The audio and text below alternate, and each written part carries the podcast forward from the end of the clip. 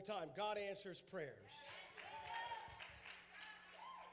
Let me have what I had there, my stuff, real quick here. Can I have the umbrella and the hammer?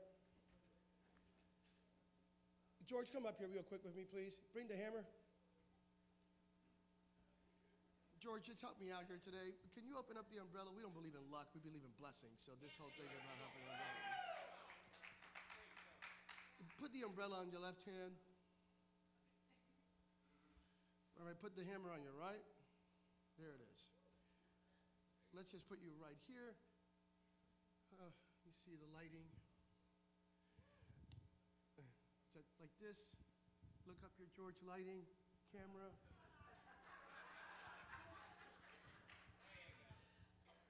Uh huh. Repeat after me. I'm singing in the rain. You actually did that. That wasn't scripted, but that actually happened. All right, Mary Poppins, listen carefully right now as, as we do this. This right here, this optic right here. That's it. Rain is coming. It's going to rain. It's, it's, a, it's an interesting moment in America and around the world. We're coming out of a very interesting season. Rain is coming. The rain is inevitable. The, the, the blessings of God are the showers of blessings. God has the final word. The enemy will not have the final word in any circumstance in your life. The enemy will not have the final word in your family. The enemy will not have the final word in your health. The enemy will not have the final word in your dream. The enemy will not have the final word in your finances. The enemy will not have the final word in your generation. The enemy will not have the final word in this nation. The enemy will not have the final word upon the world. The enemy will not have the final word in humanity. God is not done yet. He is the Alpha and He is the Omega. He is the author and the consumer of our faith. He is the beginning and the end. So, the last word, God will have the last word. Rain is coming. Somebody shout, Rain is coming. Your prayer will be answered. Rain, rain is a demonstration of God's refreshing grace and bounty.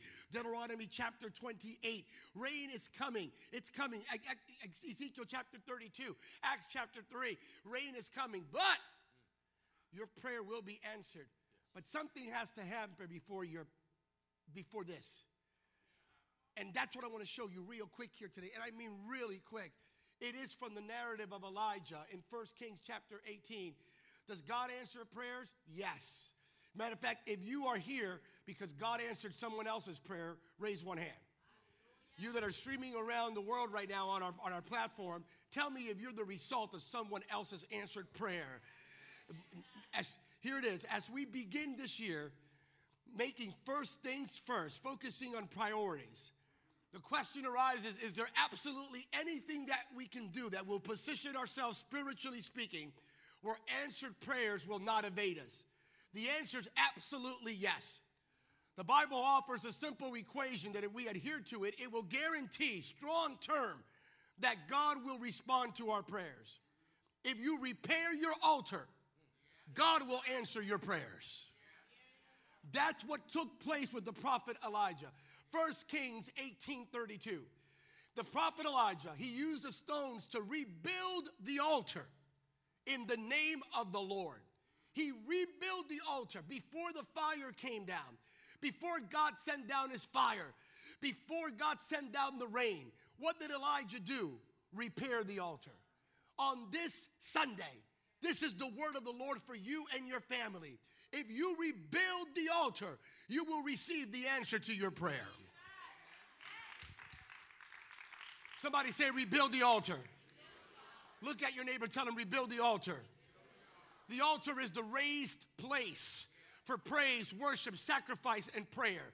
The altar can best be described as God's table.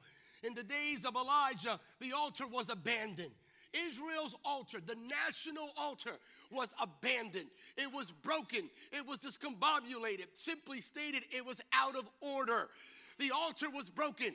Elijah saying, We have a drought. You want God to answer your prayers, but you're out of alignment. You lack order. And because you lack order, God is not responding. But I'm going to stand up in the name of the Lord our God and I'm going to bring back together. I'm going to repair the altar because the moment the altar is repaired, God will answer from heaven. The, The moment you get the altar of your heart repaired, this is your altar. Somebody touch your heart and say, This is my altar. The moment you get your heart right, the moment, woo, the moment you repair this, then this will change. You're asking God to change this when this is out of order. You're asking God to change your family when this is out of order. You want God to change your circumstances when this is out of order. God says, You get your heart right, everything else will follow. Somebody said, Repair the altar. In the days of Elijah, the altar was abandoned, it was broken out of order.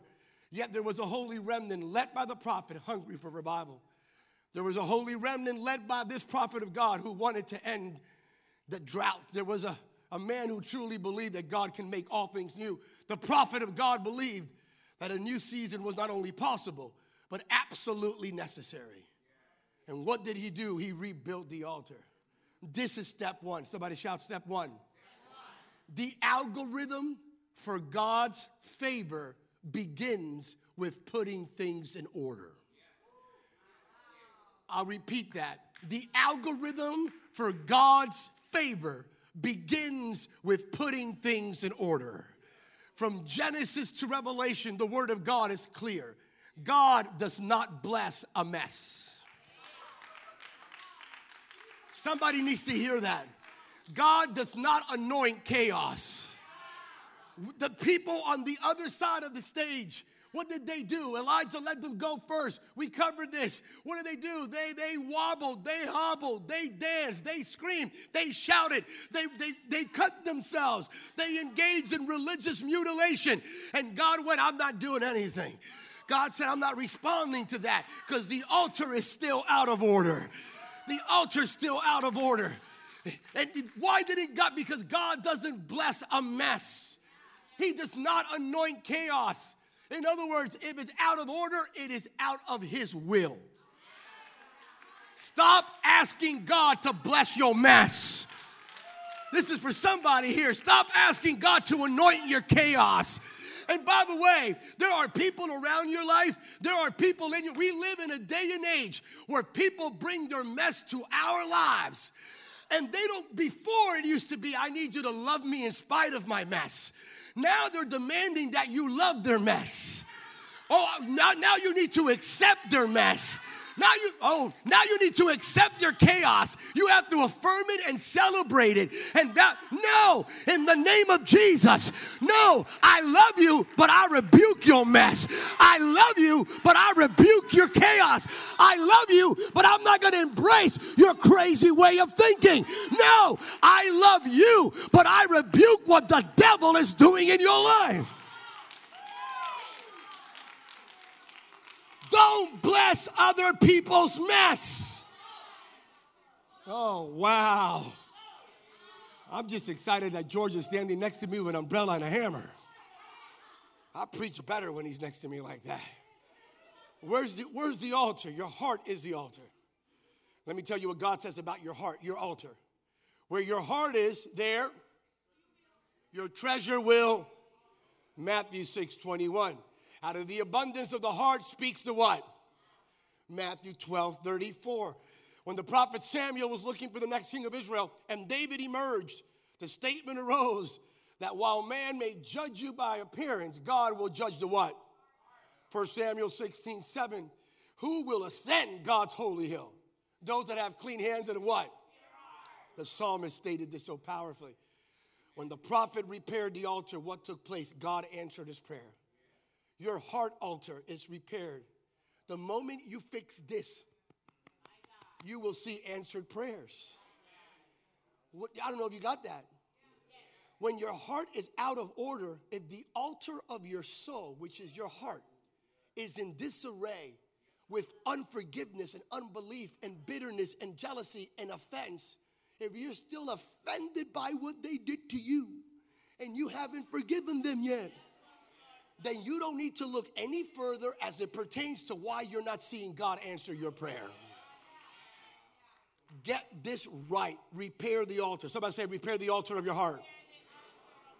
Number two, quickly, and there's only three points repair the altar in the name of the Lord.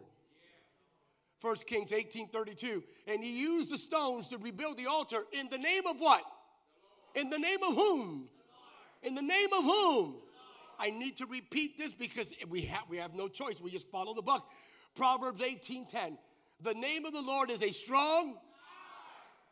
The righteous run into it, and there they are what? That's why Exodus 20, verse 7 tells us, You shall not take the name of the Lord your God in vain. For the Lord will not hold him guiltless who takes his name in vain. Matthew 6 9. Our Father who art in heaven, hallowed be. Acts 4 12. There is no salvation. Salvation can be found in no one else, for there is no other name unto which heaven has given men by which man will be saved. And Philippians 2 so that in the name of Jesus, every knee shall in heaven and on earth and under the earth, and every tongue confess that Jesus Christ is Lord. Repair the altar of your heart, repair the altar in the name of the Lord. What does the mean in the name of the Lord? Is it a magic trick? Is that like the secret sauce in Jesus' name, like a magic trick? When you, when the Bible says that when you, by faith through Christ, when you understand the meaning of that name, of who it represents, the fullness of God shows up the finished work of Christ, the fullness of Christ shows up. Uh, we're going to repair the altar. And I believe we're, we're about to see the altar of the heart, even the altars of our families, our homes, our marriages, our churches, our communities repaired. We're going to do this, but we're going to do it in the name of the Lord. We're not going to do it in the name of a movement, of a social, political, cultural movement. We're not going to do it in the name of an idea, an ideology, or philosophy. We're going to do it in the name of the Lord. Well, today is Sunday. Oh, we're live, and I mean live as live can be. This is not recorded. This is not recorded. You know it's not recorded because it's not recorded. We're live. What, why am I saying this? Because around the world, things are happening. And even though there's good news in the horizon, and even good news in the midst of it all, pretty amazing, this, this reality. Uh, we're gonna, we are here to repair the altar in the name of the Lord. What does that mean? We're going to lift up the name of the Lord before a broken world. I, I just want to remind everyone today on this Sunday, here's a statement I have to make today. Our God is an awesome God. Now, I'm going to have to put this in context, just in case for historical purposes someone streams this a year from now, five years, 10 years, the Lord tarries. This is right now a moment where more people are infected by a variant of a virus than any other time in human history. Today, today is the peak. Like today, more people around the world are infected by a virus than any other point in human history. Today is the high point. In the midst of all of that, there's so much fear and consternation, even though less people are dying, 11 people around the world more people are dying from a Starbucks overdose than they are from this variant. And every life is sacred. I get that. But in the midst of it all, instead of shriveling up uh, and, and, and bowing to fear, I want to tell you, in the name of the Lord, as we repair the altar, that our God is an awesome God. Our God is omnipotent. I said, Our God is omnipotent. Our God is omnipotent. Our God is omniscient. Our God is omnipresent. Our God is holy. Our God is merciful. Our God is just. Our God is love. Our God reigns. Our God saves. Our God delivers. And I'm going to say it our God heals. I said, Our God heals. Our God heals. Our God blesses. Our God favors. Our God provides. Our God promotes. Our God protects. Our God forgives our failures. Our God forges our future. Our God died for us. Our God resurrected for us. Our God ascended for us. And believe it or not, our God is coming back for us. Somebody shout like you serve that God. Lift up your hands. Lift up your hands. We're going to land this.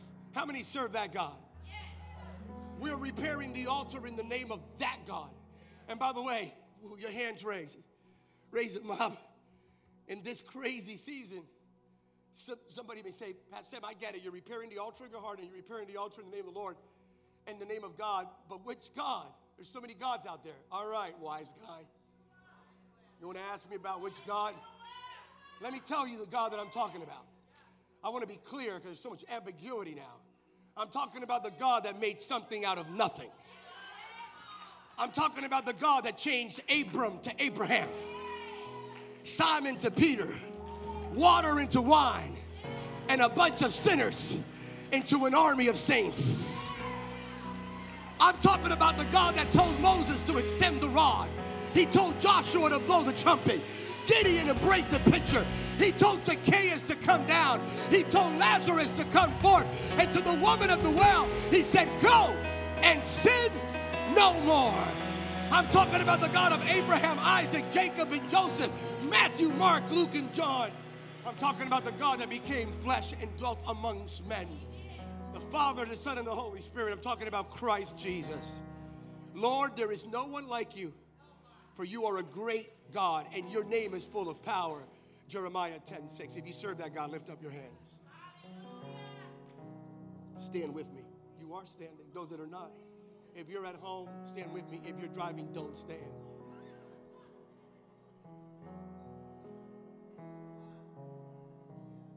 George, you're awesome for doing this, but this illustration is powerful because we want this. Everyone wants God to answer our prayers. God, please answer my prayer. Please save my family right now. Please pour out your glory. Please pour out your blessings. Please answer the prayers. And then God says, Let me give you a hammer. You repair the altar. Repair the altar. If you repair the altar, I will send the fire. If you repair the altar, I will send the rain. But your heart has to be right. I can't bless a mess. I can't anoint chaos. What is God telling you? Repair the altar of your heart. Repair the altar in the name of the Lord. And the third point is repair the altar by putting things in perfect order. And you say, but how do I do that? It's simple. Matthew 6 33. Seek first. Seek first what? Seek first what? Seek first the kingdom of God and his righteousness, and all things will be added unto you. Make the kingdom first. Make God your priority. Every single day, make God your priority. He must be more important in your career. He must be more important than paying your bills. He must be more important than anything else in your life. Make God first and you will never be last. If you receive all of this, now give God a shout of praise.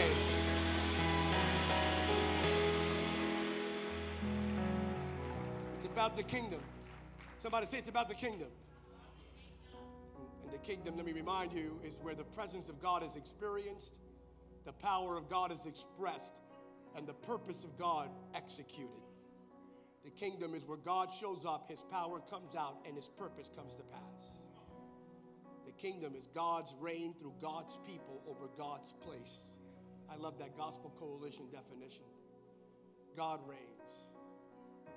Yeah, Pastor, what, what are you saying? That some of my prayers may not be answered because things are out of alignment? Yeah. Yeah, that's exactly what I'm saying.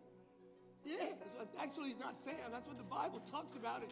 I just deliver the pizza. Yeah.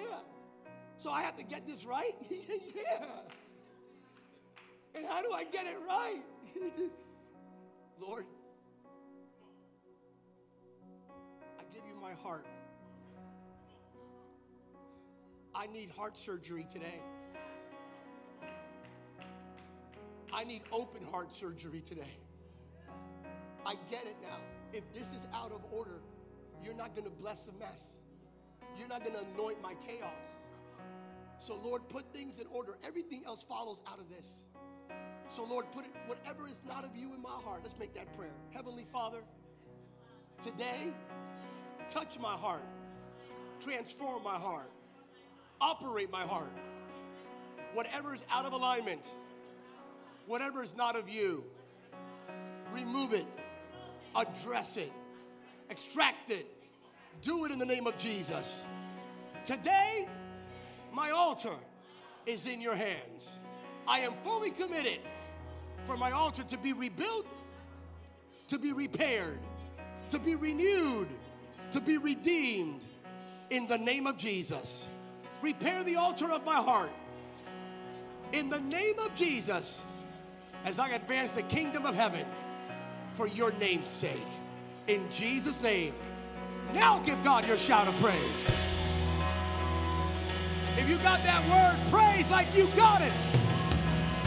Thank you, George. You're awesome.